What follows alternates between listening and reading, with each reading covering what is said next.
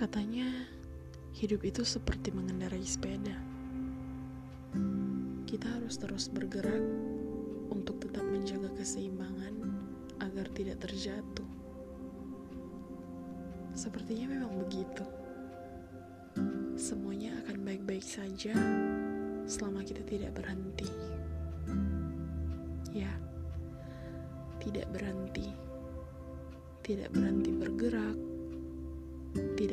berusaha, tidak berhenti belajar, tidak berhenti berharap, tidak berhenti bersyukur, tidak berhenti berjanji untuk tetap melangkah.